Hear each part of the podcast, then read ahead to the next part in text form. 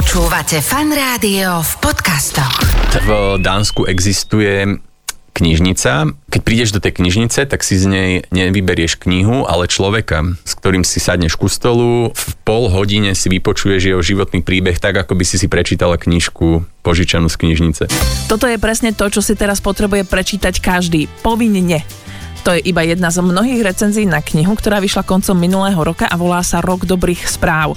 Jej autorom je Martin Smatana a je akousi kronikou dobrých a pekných príbehov, ktoré nám pripomínajú, že dobré správy vznikajú aj v tých najťažších obdobiach. Martin ich zozbieral 52 kusov a ku každému vytvoril obrázok z textilu, ktorý následne odfotil, upravil a stal sa súčasťou knihy plnej dobrých správ z celého sveta. Napríklad e, o pánovi, ktorého dcera robí letušku a mala službu celé Vianoce a tak si kúpil letenku na všetky jej lety, aby s ňou mohol stráviť Vianoce. Alebo 89-ročná starenka, ktorá celý život necestovala a tak ju jej vnúk zobral na cestu okolo sveta. Projekt Rok dobrých správ mal ohromný ohlas. Určite aj preto, že aj v týchto dňoch sa presvedčame o tom, že dobré správy potrebujeme počuť. A to napriek tomu, že sme tento rozhovor s Martinom o jeho projekte nahrávali ešte predtým, než sa začala vojna na Ukrajine. Pozdravujem vás z tohto fan rádio podcastu, volám sa Káva a dnes vás zoznámim s Martinom Smatanom. Šikovní, s vášňou pre to, čo robia a fungujúci medzi nami. Slováci sú prima. Táto kniha je presne to, čo som hľadal darovať svojim najbližším, zoberúc do úvahu dobu, v ktorej žijeme. Alebo toto je presne to, čo si teraz každý potrebuje prečítať. Naozaj povinne. Každý človek. Je to krásne, som dojata. Alebo kniha Rok dobrých správ je jedna z tých, ktoré vás chytia za srdce. Krásne prevedenie vás nabije dobrom, teda aspoň v mojom prípade tomu tak bolo. A ešte jednu mám. Výborná knižka, cery po prečítaní zareagovali ešte raz mami. To sú recenzie na Martinuse na tvoju knihu Rok dobrých správ. Wow, nevedel som o nich. Nečítal si ich? Mm-mm, a potešili ma veľmi. Lebo ty si to kvôli tomu, že ty si vydal knihu Rok dobrých správ. Sú to dobré správy za rok 2021 mm-hmm. a našiel si ich Čuduj sa svete 52. Áno, je to tak, je ich 52. Každý týždeň jednu. Každý týždeň jednu, ale my sme sa aj bavili o tom, že bolo veľmi náročné v minulom roku tie dobré správy nájsť. Mm-hmm. A viem o tom, že ty si absolvoval také mediálne kolečko, keď vychádzala tá kniha. Aj u nás si bol samozrejme. A všade sa ťa pýtali, že ako veľmi náročné bolo nájsť dobré správy v pandemickom roku. Bolo to náročné, pretože samozrejme logicky tie médiá informovali hlavne o dianí, ktoré bolo v tú dobu dôležité a to boli všetky veci týkajúce sa pandémie. To boli články, ktoré boli väčšinou na prvých stranách tých médií alebo novín, ale ja som si povedal, že tie dobré veci sa musia diať aj naďalej v tom svete, aj keď o nich není až tak počuť. A preto som začal akoby cieľene vyhľadávať tie dobré správy v novinách, médiách, podcastoch, e, v rôznych typoch médií. Niekedy mi naozaj trvalo aj povedzme že som si musel prečítať 100 správ, kým som našiel takú, ktorá ma naozaj potešila a ktorú som sa rozhodol previesť do takej ilustrovanej podoby. Na túto knihu ty si vlastne urobil crowdfunding, teda zbierku, že ti na ňu prispeli ľudia. Ako máš s týmto skúsenosť, že keď si to spustil, ako rýchlo sa to vyzbieralo? Chceli ľudia tie dobré správy? Mal si tam akože reakcie, že áno, rýchlo poďme, lebo toto chceme? Bola to moja prvá kampaň, čo som uh-huh, robil no. v živote, takže nemal som predtým s tým skúsenosť, trošku som mal voči tomu aj rešpekt. Musím povedať, že to išlo až prekvapivo celkom dobre, pretože spolu s vydavateľom sme si tú kampaň vopred pripravili. Tešilo nás, že ľudia majú do budúcna záujem o takýto typ projektu alebo knižky, kedy by sme im priniesli ako keby takú kroniku tých dobrých vecí, ktoré sa stali. A podarilo sa nám vyzbierať celú tú sumu, samozrejme už podporovateľom aj rozdať odmeny, čo boli väčšinou knižky alebo nejaké také menšie predmety, pohľadnice Pexesov a tak. Aké boli tie reakcie ľudí, keď sa im akože reálne už tá kniha dostala do rúk, keď už bola v predaji? Aké ty máš na to reakcie? Väčšinou také, ako si prečítala ty z toho Martinusu, že niečo také ľudia teraz proste potrebujú, pretože mnoho z nich sú vplyvom tých, zlý, tých akože zlých správ alebo negatívnych proste príbehov sú sú už unavení, niektorí zdrtení, niektorí sú už v stave, kedy odmietajú čítať akékoľvek správy, pretože vedia, že ako náhle si otvoria nejaké médium, tak na ne vyskočí veľa zlých správ od, od vojny cez finančné problémy, cez samozrejme spojené s pandémiou. Ľudia ma podporovali v tom, aby to nebol iba jednorázový, jednoročný projekt, ale že by to mohla byť akoby dokonca séria, že ku koncu každého roka by vyšla ilustrovaná zbierka tých dobrých vecí, ktoré sa stali vo svete počas toho roku. No k tomu sa ešte dostaneme, lebo ja by som ešte chcela jednu vec e, k tej e, prvej knihe Rok dobrých správ. Keď tá kniha vyšla, tak tebe sa stala ešte jedna úplne že pekná vec podľa mňa, že sa ti ozvalo mesto Bratislava a zavolali ti do Trnavy, že chceli by city lighty v celom meste s tvojimi dobrými správami mm-hmm. na Vianoce. Áno. Koľko tých city lightov bolo? 52 tiež? Bolo ich 56, s tým, že sa v nich striedalo, myslím, že 16 motívov. To znamená, že tam bol ten obrázok, ktorý ty si vytvoril a ten príbeh. Presne Našlo tak. si to a aj vďaka týmto City Lightom po celej Bratislave počas Vianoc nový, nové publikum, že ťa potom kontaktovali ľudia, že to videli po meste? Áno, pár ľudí mi napísalo, že iba tak sa večer prechádzali sami po meste a zrazu si všimli nejakú dobrú správu úplne z inej strany sveta a dokonca niektorí ich zbierali ako keby po meste, že, vy, že hľadali zámerne dobré správy a bola to pre nich taká hra. Ale vlastne cieľom tejto akoby kampane bolo v spolupráci teda s Bratislavským kultúrnym a informačným strediskom skrátka len potešiť tých ľudí pred Vianocami, pred Vianočnými sviatkami, kedy je aj veľa toho stresu a tak človek zvykne bilancovať ten rok spätne a povedali sme si, že pred tými Vianocami by mohlo byť fajn po takom takomto náročnom roku poukázať aj na to, že, že pár pekných vecí sa stalo vo svete aj, aj teda napriek tomu, že tu bola pandémia. A tvoja knižka má ešte iný rozmer, ona má tak podľa mňa aj tak troš, trošičku že ekologický rozmer, lebo ty si ku každému príbehu vždy vytvoril ilustráciu, Uh-huh. A tú ilustráciu si urobil tak, že si to urobil ako taký veľký obrázok a tam si vyrobil všetko toto okolie, aj tie postavičky a celé si to vytvoril z použitého oblečenia uh-huh. a potom si ten obrázok odfotil. A to použité oblečenie to bolo tvoje?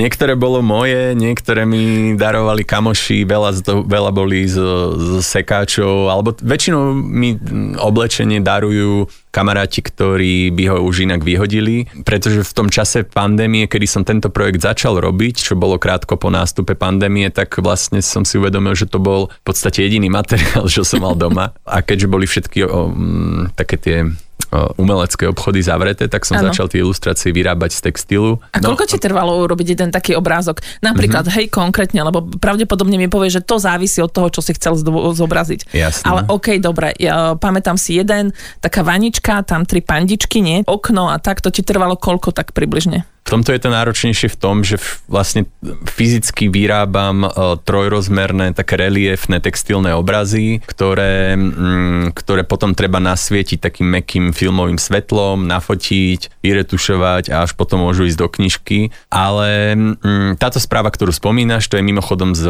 Austrálie, kedy riaditeľ zoologickej záhrady si k sebe domov zobral červené pandy, aby ich uchránil pred požiarom. V časoch, kedy v Austrálii, ak si pamätáte, tak bývali tie požiare jare. Tá, dajme tomu, takáto správa, ilustrovanie môže trvať nejakých 5 dní s tým, že najskôr tú správu samozrejme musím nájsť, potom ju nejak naskicovať. Tým, že ja nie som moc dobrý v kreslení, tak to mi trvá dosť dlho. Potom ju, uh, potom ju ako keby nejak nakomponujem, dám k nej proste nejakú farebnú skicu a až potom idem do tej mojej knižnice látok a tam hľadám vhodné látky, z ktorých by som vyrobil tento obraz a potom si sadám ku, ku stolu a strihám a lepím a, a šijem a až z toho vznikne taký obraz. Alebo nevznikne, alebo si poviem, že toto nebola tá cesta a vyhodím to celé von. Čože? Aj také sú, no bohužiaľ. Vážne. No a k tomuto smerujeme, vieš, že proste, že celý tento proces, ok, ja chápem, že začal si to počas pandémie, boli lockdowny, bolo všetko pozatvárané, mal si čas, lebo si sa aspoň zamestnal. Ty si už opomenul, respektíve spomenul, že, by, že aj ľudia by chceli um, takéto príbehy na pokračovanie. Stihneš to?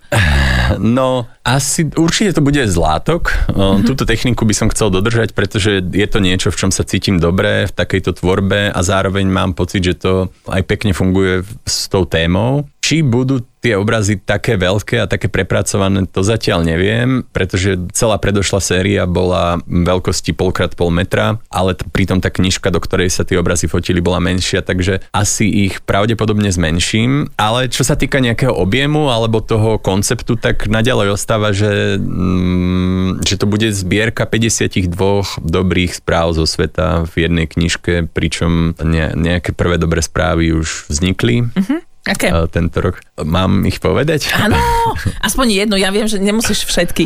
Ako nechaj si samozrejme niečo, ale Dobre. napríklad. Tak napríklad v Dánsku existuje knižnica.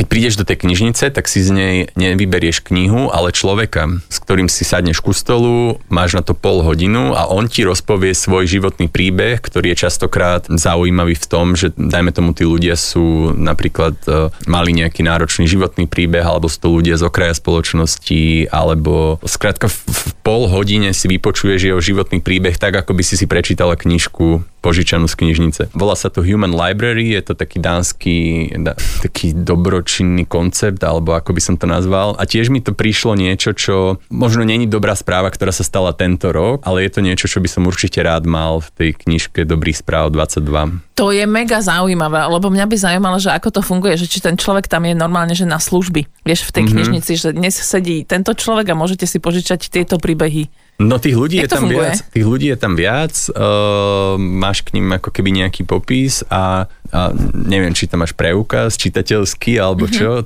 ale, ale skrátka vieš si toho človeka na chvíľku vypožičať. To je mega, byť. ale inak. No, mne sa to veľmi páčilo, tento koncept. No a práve v tej knižke ja sa snažím kombinovať také správy, ktoré sú akože aktuálne a viazané na nejaký konkrétny čas, ktoré sa stali napríklad, že, že žena obletela svet na lietadle, Slovensko, Čes, Slovenko, Češ, Češka, tak to sa viaže na nejaký konkrétny čas, ale mm-hmm. potom sú tu aj takéto dobré správy, ktoré už akože bežia dlhodobo a ja ich tak postupne objavujem. A neviem na základe čoho ich vyberám, no skrátka na základe nejakej intuície, že že zrazu cítim, že mám nejaké zimomriavky alebo že ma to naozaj tak, mi to zmenilo náladu, že proste this is it. Pomohlo to mentálne aj tebe, že? Určite, to určite. Robiť. To bez debaty. Ja som cítil, že hoci kedy otvorím ktorékoľvek slovenské alebo aj zahraničné médium, tak a to samozrejme nemyslím nejako vzlom, proste ja rozumiem, prečo to v tej dobe tak bolo, lebo tá situácia bola objektívne zlá, ale že to na mňa začalo doliehať, že som mal pocit, že naozaj ten svet speje skôr k niečomu horšiemu. Ale zároveň som mal vždy niekde v pozadí v hlave, že to tak predsa nemôže byť a že, a že tie dobré veci sa dejú naďalej. Takže aby som sa udržal nejak psychicky proste v pohode a v rovnováhe, tak som začal takéto dobré veci hľadať, aby som sa sám presvedčil seba o tom, že, že to môže byť ako keby len klam myslieť si, že neviem, svet smeruje do záhuby alebo tak. Môžu ti uh, posielať ľudia tipy na dobré správy? Hmm.